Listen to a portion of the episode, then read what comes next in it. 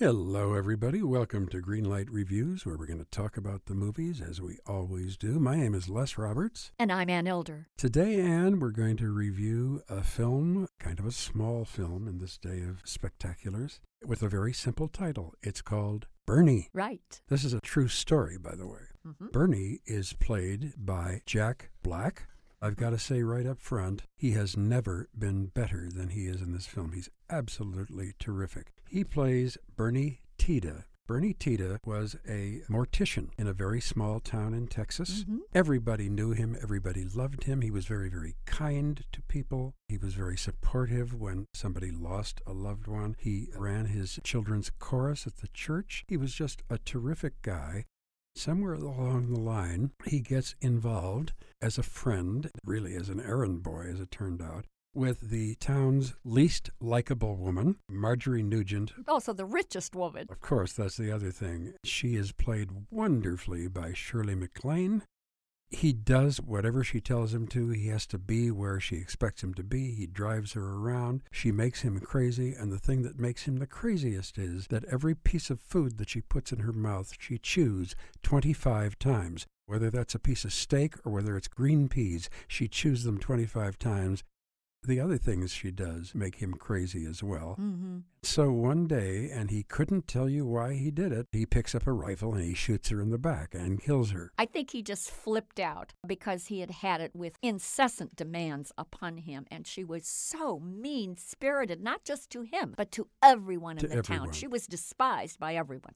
Then he doesn't tell anybody that she's dead. He doesn't tell anybody that he kills her. If you see this film, you'll know why he doesn't.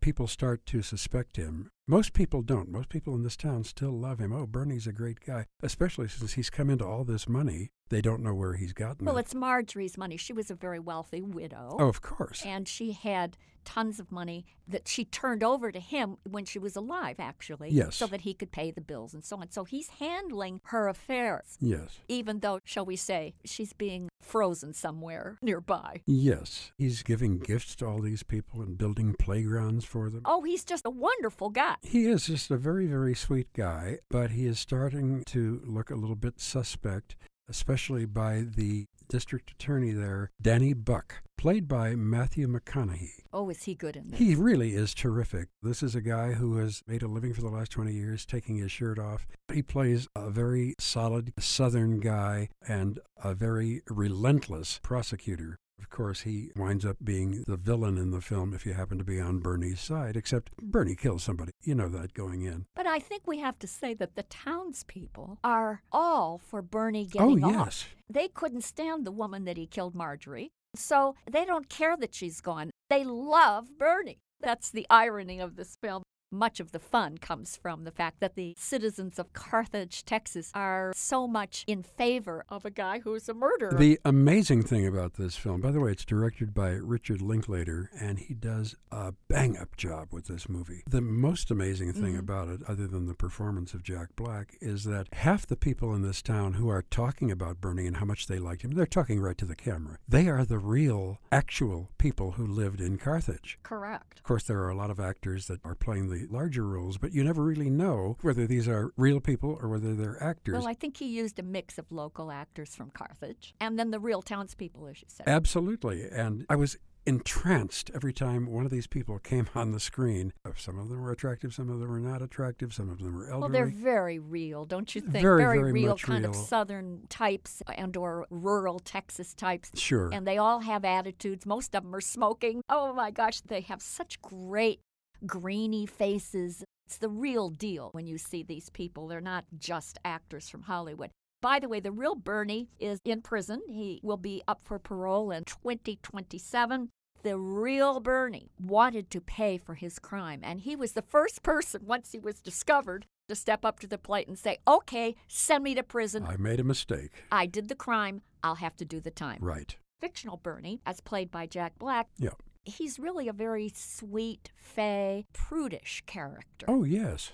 He's not at all the Jack Black that we have seen in some of the other movies where he's very bombastic and all over the place. Right. He's very restrained in this movie. I love Jack Black in another movie that he made a couple years ago called Holiday. I thought he was wonderful in that. Mm-hmm. And I like Jack Black when he puts the reins on his characters, as he does in this wonderful movie of Bernie. Jack Black is wonderful when he plays a real person. When he's trying to be second-string Jim Carrey, it doesn't work for me. But he is absolutely sensational in this. His performance is so perfect. It is so balanced. Even though you know that he has committed a murder, you're not mad at him. No, you're not. You really aren't. I think if you're a fan of Christopher Guest's movies, like Waiting for Guffman or Best of Show, sure, you will truly love Bernie, because it has some of those ingredients, the kind of offbeat film that Guest is associated with, and it certainly is prevalent in this movie with wonderful dark humor and its ability to capture the rural feeling of this East Texas town and how they rally behind their favorite son, Bernie, who has committed a terrible crime. It's funny, though. These people are not dumb.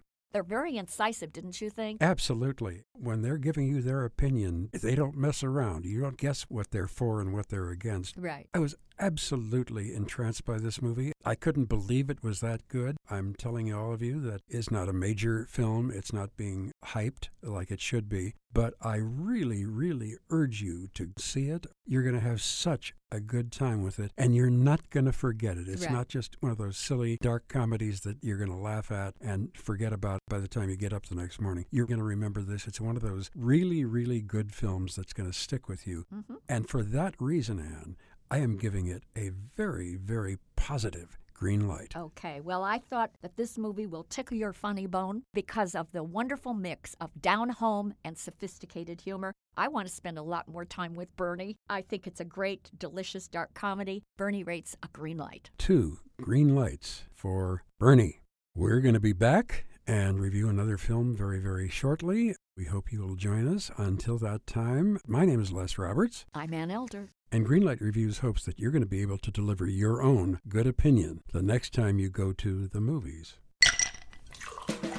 Hi, this is comedian and writer, and let's be honest, I do a lot of things. This is Dean Artropotis, the host of Whiskey Business, the podcast not so much about whiskey as it is one with whiskey. Yes, we drink and talk about whiskey, but we do so much more with so many interesting people. For example, we talk to comedians like Greg Warren. You know, I don't want to brag, but let's just say I can walk into a Red Lobster and get whatever.